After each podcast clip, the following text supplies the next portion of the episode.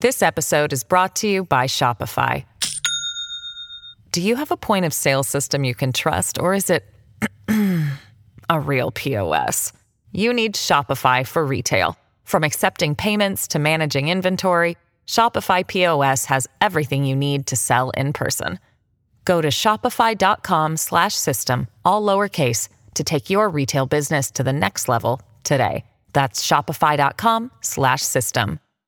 Hello, everybody. This is Marshall Poe. I'm the editor of the New Books Network. NBN listeners like to read books and buy them. So we thought we'd tell you that right now, our friends at Princeton University Press are having a remarkable site wide sale. You can get 50% off books, including ebooks and audiobooks, with the code 50, F I F T Y, at checkout until May 31. You can save some real money on Princeton University Press books. I encourage you to go there and check it out. Hello, this is Lilly Goren with the New Books Networks, the New Books in Political Science podcast. Today I'm joined by Bhakti Shringarpure, who wrote Cold War Assemblages Decolonization to Digital. This is part of a series from Routledge Press called Studies in Cultures of the Global Cold War, and I'm going to ask Bhakti a little bit about the series as well as we talk about her book. But first, I'd like to welcome Bhakti Shringarpure to the New Books Network and ask her to tell us a little bit about herself and how she came to this project. Thank you so much, Lilly, for having me. Uh, thanks to the New Books podcast. Um, so, uh, well, I am currently at the University of Connecticut, and I also run, I teach in the English uh, department. I teach courses in postcolonial literature and theory, and also in gender studies. Um, and I, I, have run for the past few years an online magazine called Warscapes. So it's a kind of combination of my academic life, but then this kind of outside of academia life that has led me to this book in a way, or some of the insights uh, in this book. Um, I can I can start by telling you how I came to the project. So essentially, uh, you know, I hadn't yet extinguished parts of me that were uh, from from graduate school, and at that time I had uh, I had been working on the idea of post-colonial civil wars. Uh, why is it that when colonialism ends, um, these kind of new nations or new countries are immediately kind of enveloped by internecine civil violence? Uh, and primarily, I was looking at a lot of um, lots of production, literary production on the subject, uh, tons and tons of novels that had somehow uh, never really entered the canon of postcolonial studies.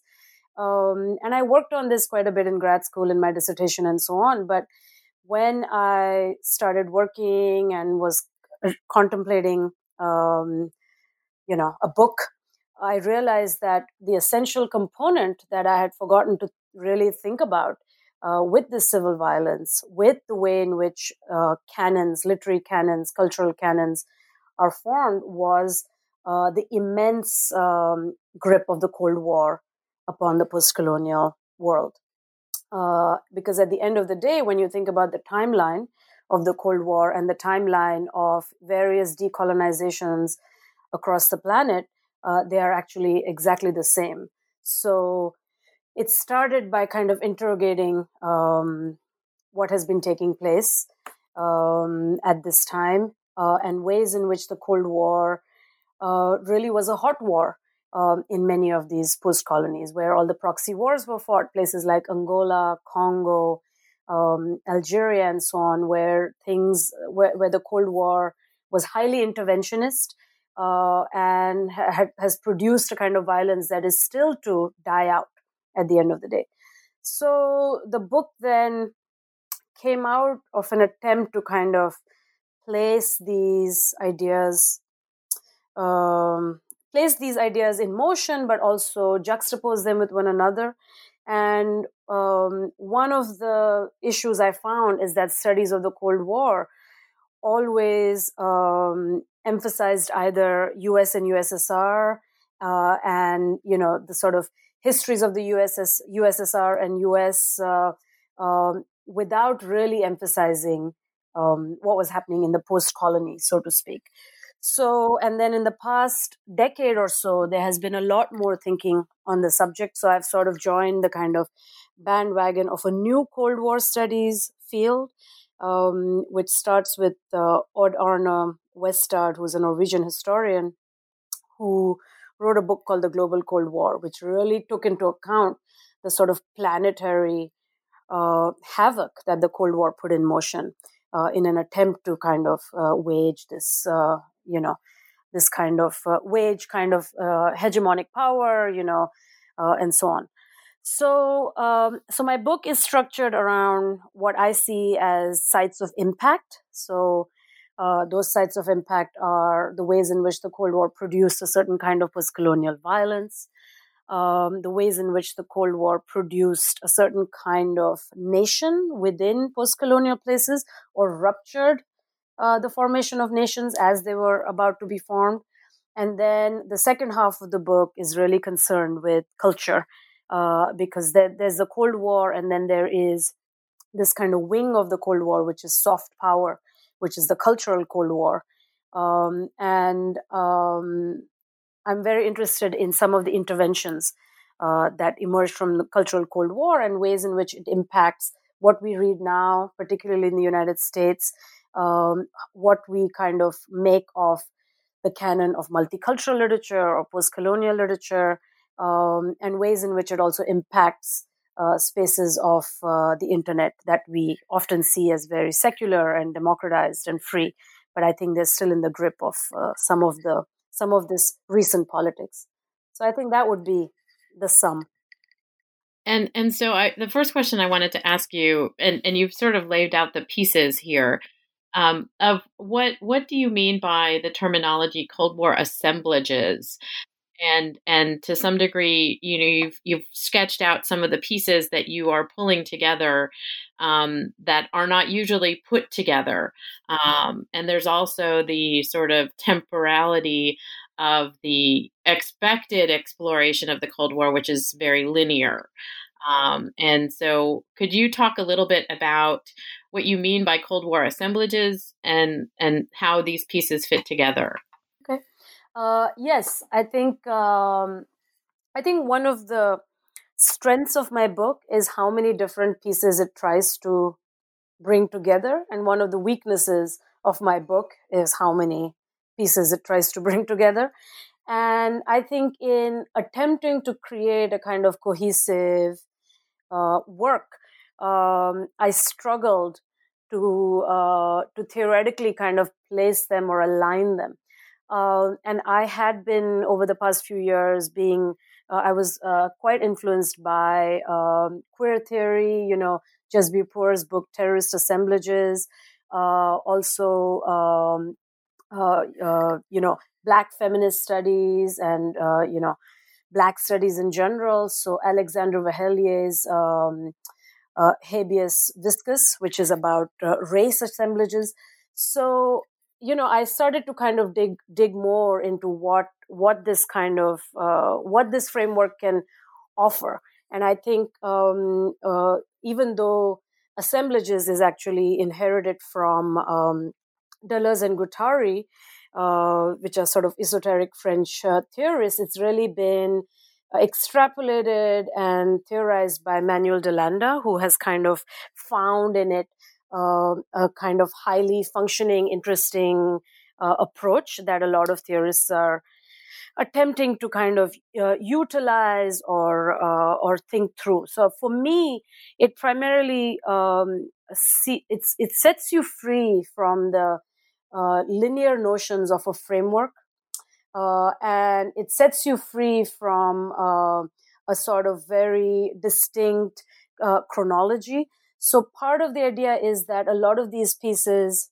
may not fit together, but they exist in a in in a kind of they exist in kind of symphony with each other in a way that yields a kind of world. So I know that sounds um, very abstract. So in a way, it kind of draws. It kind of allows for me to collage a lot of bits and pieces. It allows for me to take uh, seemingly con- seemingly contradictory theories such as there is such a thing as a historical continuum, but at the same time, there are such things as epistemic breaks. So when you have these two contradictory ideas, uh, it's hard to place them unless unless we say that you know that they that they generate a certain world, or generate a certain knowledge, but uh, they don't necessarily um, allow for kind of linear interpretation. So I wanted to extend the scope of the Cold War, first of all, uh, which is why I start with Gandhi and Fanon. Uh, Gandhi in uh, primarily is not associated with the Cold War because he died just as it was about. He was assassinated just as it was uh, uh, starting, and then Fanon also died before he could really say a lot about it. So I've already kind of pushed back in time to kind of think about what the influence of those might be on on Cold War studies, uh, and then to kind of enter uh, the the final part, which is the digital part, which is the digital world we now inhabit. Uh, I'm also pushing and straining at that end. So assemblages allows me a kind of uh, freedom. Usually, the term is used in uh, art history, of course, uh, and in art. but this is, of course, not that that particular term. It's really allowing for what they say polyvalent functionality through uh, collaging of various pieces and timelines uh, and fields and disciplines uh, to arrive at certain kind of knowledge formation. And that was one of the things that I found really fascinating and and well constructed in your book was how you were pulling together different disciplinary components as well as the sort of conceptual idea of the Cold War. Um, and you really push on the sort of here's what we usually think about as the Cold War, but these parts have to be really considered in context because it wasn't just the United States and the USSR, the Warsaw Pact and the NATO alliance, um, which again goes to you know what political scientists and historians often talk about. So you're also saying in the book that you're kind of rethinking post colonial studies in context of all of these understandings and, and putting on the valence of the Cold War to understand what was going on with regard to post colonial studies. Can you talk a little bit about what you saw in post colonial studies and the need to rethink in these in these sort of historical contexts as well? Right. Yeah. So I think that's uh, almost is the starting point in a way, you know, and that is the the core uh, of uh, of uh, how I came to this, came to thinking about the Cold War. Um, post-colonial studies, as I studied it in graduate school, or as uh, you know, in the form that I'm employed to teach it in, uh, is um, does not engage with the Cold War, and it's a very odd and a very strange thing um, because we see so much of the post-colonial spaces shaped by the violence of the Cold War, by by the weapons flooding of the Cold War, by the proxy wars of the Cold War, by the assassinations of their leaders, um, and you see that reflected even in the literature. Yet the literature of post-colonial that post-colonial study privileges um, does not quite um, uh, does not quite include that experience. And uh, this it really became a kind of long think on why that is. And part of the part of the um, uh, issue is that post-colonial studies really thrives in Anglophone UK and the United States. It's not uh, it's not that prevalent anywhere else. And these were and, and post-colonial studies um, became a kind of arm of English studies, which is something I discuss in my book um, quite a lot, and in a way was co opted um, by English studies uh, to become the sort of arm of diversity you know uh, within uh, within the university. So um, in a way over time it became more and more depoliticized.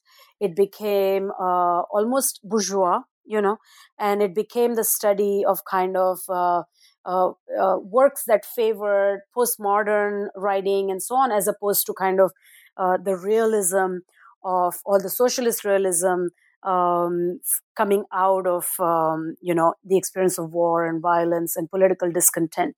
So um, so that was part of the intervention is to put the Cold War back in post-colonial studies and put the post-colonial back into the Cold War.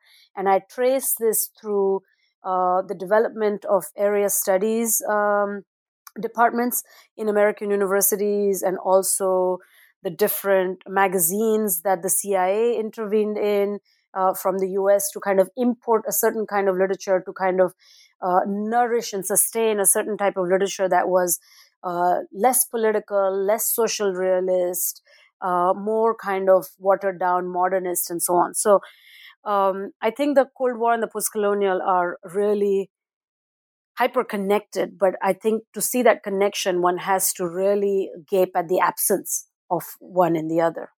And and that was one of the striking things that you point out in the book that I found. I was like, yeah, that makes a lot of sense. um, and and and as you say, you know, you have to sort of notice that this is going on, and then once you do, you're kind of like awed by how the disconnection is there. Right. Um, and, and this is actually what's exciting about the cultures of the Global Cold War series is that uh, we are all alike in that that thought. These are all literary studies scholars. They all have some training in post-colonial studies. The series editors, I mean, and I think the works they are trying to, uh, they're really trying to fill this gap through this series. Is my is my sense actually. And and so I did want to ask you about this. You know what you're sort of talking about of the Cold War paradigm. Um, which is the sort of second part of the book where you're talking more about the cultural Cold War and and the vestiges that we are still experiencing you know in terms of not realizing how much of the cold war was infused into a variety of areas that we didn't necessarily anticipate mm-hmm. yeah that's a monster long long chapter um, which is a uh, yeah which is a synthesis of like uh, not just thinking theoretically about the post uh, of the post-colonial studies stuff, but also um, also kind of being in the United States, uh, being in grad school in the post 9/11 world where there was so much surveillance and kind of intense university politics playing out, um, and and and then also running my online magazine where I learned again and again that there is the, that there is a certain kind of taste that is ossified um, in the United States. There's only a you know the, that the United States might be waging war in Afghanistan, in Iraq, but uh, and they may have foreign policy interventions everywhere. But the books we read are never going. The books on the bestseller list are never going to reflect that. And how is it that year after year uh, they don't reflect that? And and part of me is able to locate that uh, in what I call the Cold War paradigm, which was really a very intensive uh, intervention. And and I have to say at the outset that the USSR also had similar interventions. Of course, uh, it's just that I don't uh, read or speak Russian, so I didn't study that part of it. I was much more focused on the American um, angle, um, and um, essentially this kind of the the soft power mechanisms put in place what has come to be called the Cultural Cold War, uh, thanks largely to a lot of archive work done by Frances Stonor Saunders uh, in her kind of epic book, uh, which uh, kind of blew the lid on uh, on all these CIA activities of the 50s and 60s, uh, where they had over 30 little magazines, small boutique magazines that they they funded and produced and sustained and nourished uh, in various countries uh, in the world, and um, and essentially it was almost 15 years of uninterrupted sets of interventions through these magazines in all kinds of places from Egypt and Lebanon to uh, Uganda, Nigeria, uh, India, uh, Japan, everywhere really.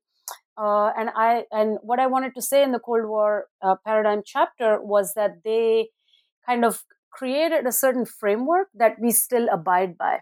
And even though the, the CIA was found out, even though these uh, these initiatives were um, found out and exposed in in the late 60s, uh, we still remain in the kind of grip of this. And part of it is that for about you know uh, about two decades, these magazines cultivated a set of practices that have become very familiar to us. Um, some of them were more draconian, like they were direct intervention. If a if a magazine, for example, wasn't publishing was publishing too much communist or socialist kind of leaning work, uh, somebody would fly in and try to change the kind of editorial masthead. So those were lesser. There are lesser examples of that. The bigger examples are the more indirect interventions.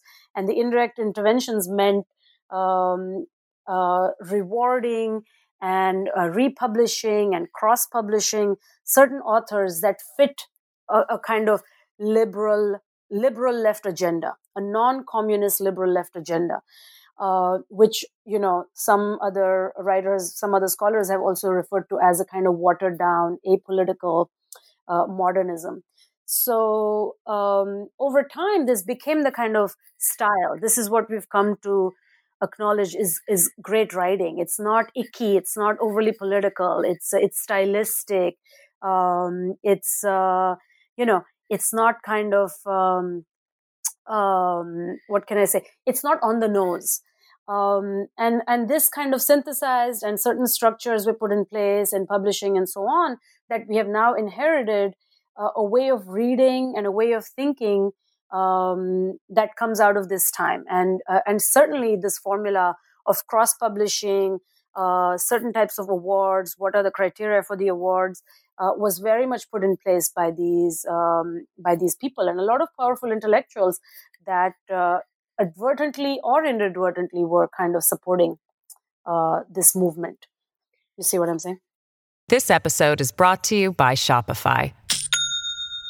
Do you have a point of sale system you can trust, or is it a real POS? You need Shopify for retail. From accepting payments to managing inventory, Shopify POS has everything you need to sell in person. Go to shopify.com/system all lowercase to take your retail business to the next level today. That's shopify.com/system. Yeah, and and so you also talk about the fact that it's not only um, in the journals, but also the way that it sort of made its way into literature departments and English departments throughout the Anglophone world, but particularly in the United States. Can you talk a little bit about how that sort of Cold War perspective and capacity sort of made its way in and we're still as you say we're still sort of in that context even though even though the cold war is already o- o- theoretically already over. Right. Um, so i mean you know there is actually quite a lot of very open uh, scholarship on ways in which the cold war infiltrated universities and essentially uh, and that's very clear to us right? We want uh, uh, uh you know more nuclear technology or uh, certain communication propaganda uh, me- mechanisms had to be solidified. So uh, the you know the intelligence agencies, the U.S. government sought scholars who could provide information uh, in various countries, who who would of course be have great scientific minds um, and so on. So I think that that aspect of the Cold War and the university um, uh, is very clear. Uh, but but you know something like english which is often perceived as a very passive sort of uh, area of study you know poetry and sort of pastoral um, uh, it's it's less understood why why um, why the Cold War would infiltrate there. And I think the I think it's it's really complicated. And I think part of the thing is that there is a mix of things. So as we have uh, English departments in the 50s and 60s becoming kind of retreating into a pastoral uh, uh, in, into a pastoral backdrop you know uh, not not aligning themselves so much with political thinking political writing. You then have a kind of eruption in the us with vietnam uh, of all these protests feminists feminism civil rights and so on and those things kind of come together. And what happens as a solution uh, to how to accommodate all these new identities is to create area studies departments, which is something that the Cold War had already put in motion. So you then end up having like ethnic studies, African American studies, Tibetan studies, Asian studies, and so on. So everything ends up in these silos and and then English kind of returns to its more uh, you know what it's supposed to be doing, which is to read literature, to close read literary texts, um, to to to kind of stay away from very political um, activity, and then the kind of um, you know the the divestment from social sciences becomes even more apparent. And i think you know all of this in a way at this point when we think of area studies uh, we think of them as doing some of the greatest most amazing work and they do all the innovative work. They do all the mixing of disciplines interdisciplinarity and so on. But uh, the truth is um, you know uh, we still exist in silos and that's that's part of what we have inherited i think from the from the cold war. It's still hard um, to find interdisciplinary work that's really um, can synthesize all these various methodologies and ways of looking at the world in a kind of um, um, you know in, in a way that can think of it as all kind of productive collusion between these various disciplines. So i think that's part of the you know and if you think about it now you, you know you think about all the push towards stem and so on and then humanities uh, basically departments of languages humanities departments like essentially begging to survive. I mean these silos have um, you know have been put in place and we are just unable to shake them off i think. I don't know if that answers your question but and the the siloing is is as you're sort of saying is is kind of a vestige of what has been happening during this period mm-hmm. of of sort of um, you know you econ- economists will study ec- economics and you political scientists will study politics and you in literature will study Milton and Shakespeare right. um, and and never your paths shall meet. yeah, exactly. Exactly. Um, I taught for years at um, Baruch College, which are primarily business students. It's a college of the City University. And uh, it was during the time where Iraq was being invaded by the US and so on. And if I as much as wanted to talk about, you know, let's let's read something that relates to what's going on outside. Let's let's think about this war. They you know they would always say war is good for the economy. You know where you know you don't understand that. You're just English. so, but yeah. Um, and and you talk a, a lot in the first part of the book about political violence um, which you also note is much more afflicting the the post-colonial countries, the ones that were sort of moving towards independence or moved towards independence during this Cold War period. And that's where, as you know, as we know, proxy wars were being fought. But also, you talk about the fact that there were um, assassinations that are transpiring that there are that are sort of new nations were immediately moving into civil war. And you talk about this also in terms of the political theory around what's going on. Can you speak a little bit about this concept of political violence as it was also being experienced? Mm-hmm. um, i think the the concern for me is the sort of interrupted decolonization uh, which is which is really what happens. So as we move towards these countries where the uprisings, revolutions, anti-colonial movements are coming to a head, and they um, and these countries are on their way to gain uh, freedom, become nations, and so on. And you know they're already going to have a host of infrastructural issues that come with that.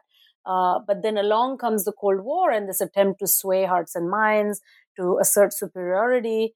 Um, and what the US and the USSR do is really interrupt a process of uh, transfer of power, the process of decolonization. Um, and I think the way I was looking at it through two two main lenses. One was um, one was I was looking at actual assassinations that that were Cold War plots, uh, and ways in which those uh, very young, uh, dynamic leaders that were about to uh, lead this nation into potentially success uh, were were were hacked down at, at such a young age, and in a way that it kind of uh, with the with the with the death of the leader died the dream of a kind of um, linear, peaceful trajectory for the nation. So that was one thing. And the other, I mean, the other thing about political violence was also ways in which uh, certain revolutionary theory is embedded with a kind of uh, failure or a flaw, partially because um, partially because the grip of the Cold War, the the uh, the waning days of colonialism, all of these things conspire to um, put the revolutionary thinker, who's a thinker and a leader at the same time, in a in a very tight bind, and I think that bind causes for a certain very urgent thinking around, uh, you know, uses, misuses of violence. What is peace? What is nation? All of those things, creating a kind of scramble of ideas that eventually does harm uh, to the post colony.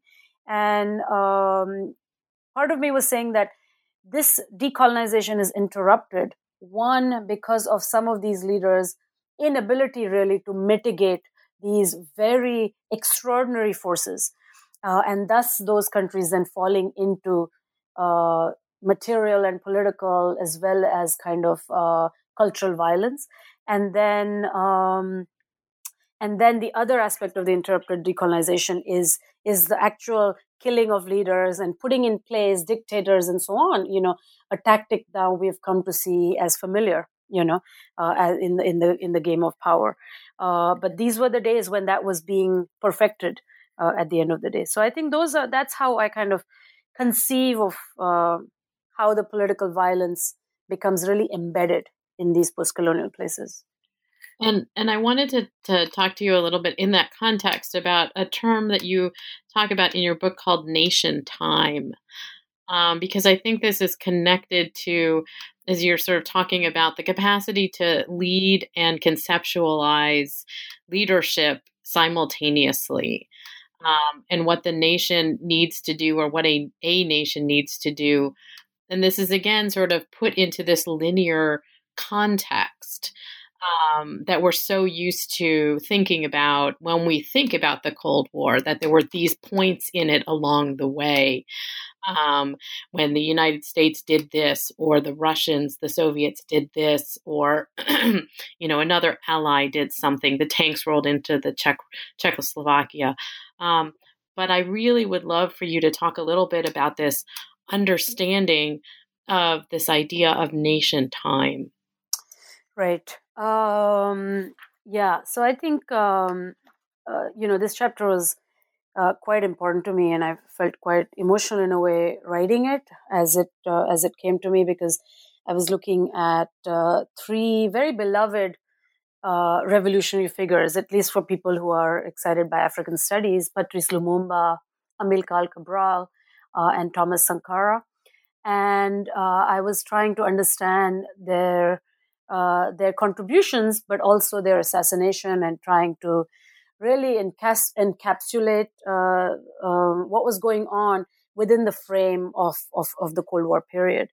Um, and the insight really um, about the question of temporality or thinking about time in this way comes from uh, uh, queer theory, which uh, which has where there's a lot of emphasis on the idea of queer time, uh, which is which is which is an alternate time uh, that has to always deal with kind of um, uh, you know um, mainstream time. We have a certain conception of the way in which time works uh, the way in which what you're supposed to do at what age, what you do at this stage, how you go forward, what is the past, how you go backward. And um, uh, the idea of queer temporality really problematizes this. Um, and I wanted to apply some of those ideas. Uh, what happens when time is is broken, time is appropriated, when time really truly goes out of joint um, in these in these spaces. So and what I kind of um, came to was thinking about the thinking about the way in which um, time has always been a big factor in in uh, in dominating uh, people. So there's a quite a lot written on colonialism and the ways in which time was uh, very essential to always tell people you're backward. You've not yet entered present time.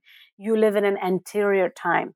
So that was very uh, that was a very key tactic in creating a kind of inferiority complex that comes out of uh, that you know colonialism instilled and and nourished in a way and one of the big tasks for these leaders was to actually have their people uh, have their polity really uh, feel that they have entered history that they have come into time that they're ready for something so a lot of these speeches of these leaders are these kind of feverish impassioned speeches about the time is now, the time is urgent, the time is uh, right here, etc., etc. So I was looking at, at at at that, and I think at this while they while these leaders were kind of offering correctives on colonial time, trying to generate a sense of an urgent time, uh, the Cold War was working to kind of um, uh, you know end their time, you know, to to say it very simply. So in a way, these young young men who were killed at such young ages, just in the middle of doing this crucial work, uh, had begun to symbolize uh, their nation and where their nation was headed. So, kind of killing them was killing off the time of the nation. And then it left the nation in a huge disarray. And most of these countries haven't really recovered from it. I mean, certainly Congo uh, is, is deep in deeply in the grip of all kinds of problems. You know, we would say the same for Cabral's uh, uh, Guinea-Bissau and also Sankara's Burkina Faso. So nation time was taken away. The trajectory was broken um, by killing these leaders and and and killing off that trajectory. Uh, killed off a kind of uh, dream of nation that that the price is still being paid for that in a way. And and so in this context, we sort of see these these nations, in particular the ones that you study in the book, as being, as you say, in kind of a ruptured time. Um, that they that they are, you know, that they are they're still rife with violence, as well as the fact that they are not, you know, quote moving forward. Um, but the the sort of forwardness is again a kind of um, developed nation perspective it being applied to other other concepts and other places.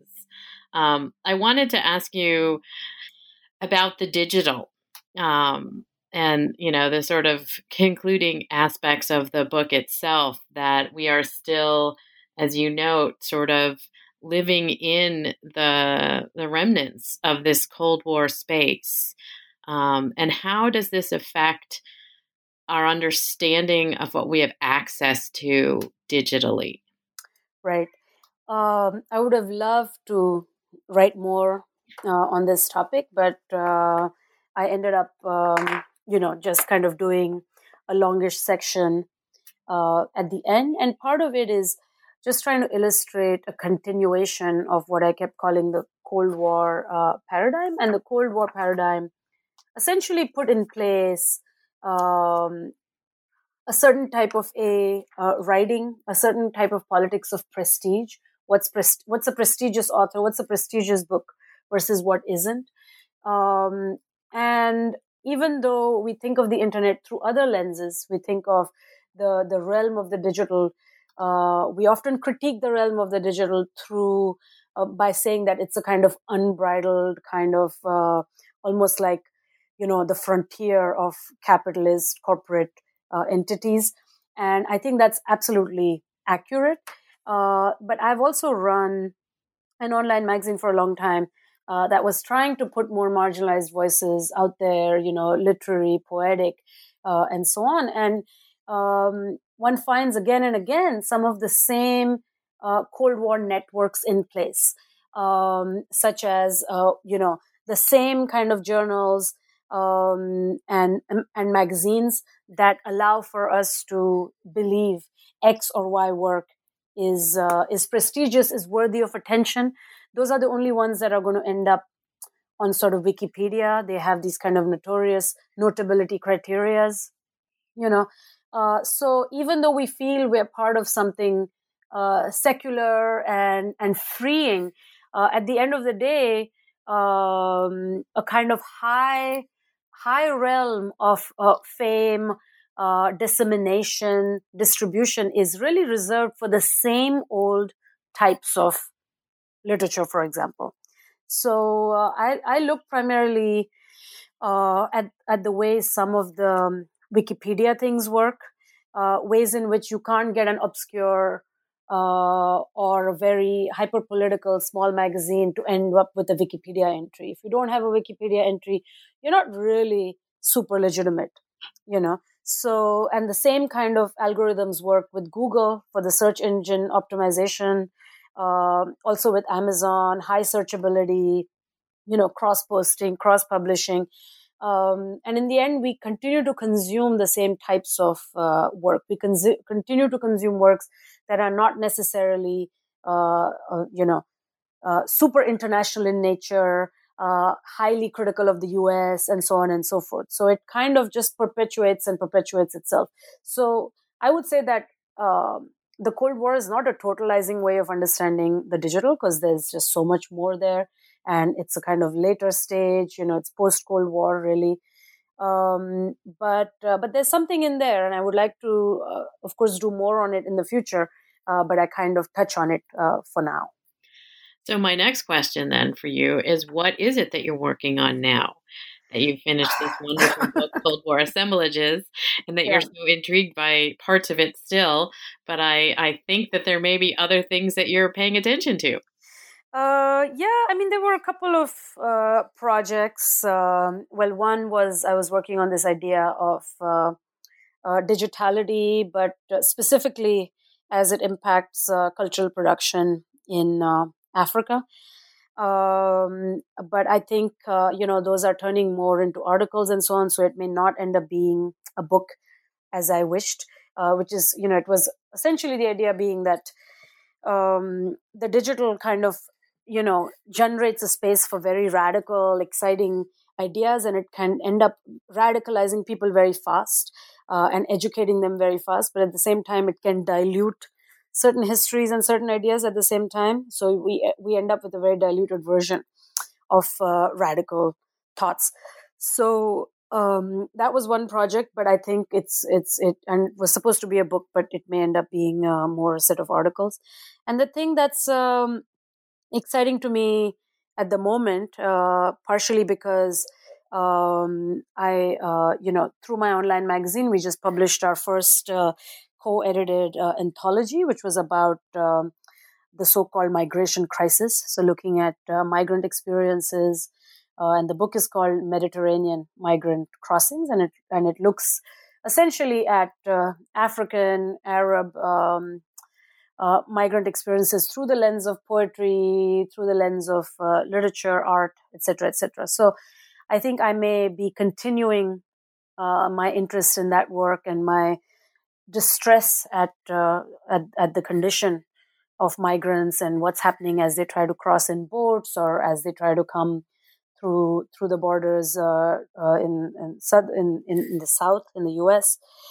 And um, I'm trying to kind of figure out a way to think more about this. I have a Fulbright coming up uh, in Kenya, and I will be working primarily uh, with some of the intra-African migration that uh, you know, uh, as you know, Kenya has a couple of very large refugee camps.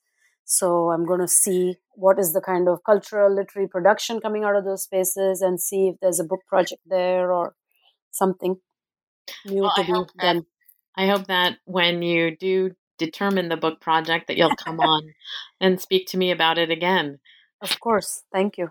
It's my pleasure to have you on today. Bhakti Shringarpure who is the author of Cold War Assemblages Decolonialization to Digital. And this is part of Routledge's Studies in Cultures of the Global Cold War and was published by Routledge Press in 2019. Um, I assume one can get a hold of this book at the usual places as well as Routledge's website. Is that correct? Yes, thank you so much. Yes, it's currently in hardcover and there will be a paperback in about a year, I think. Great. Thanks so much for joining me today, Bhakti. Thank you so much, Lilly. Look forward to hearing this podcast. Great.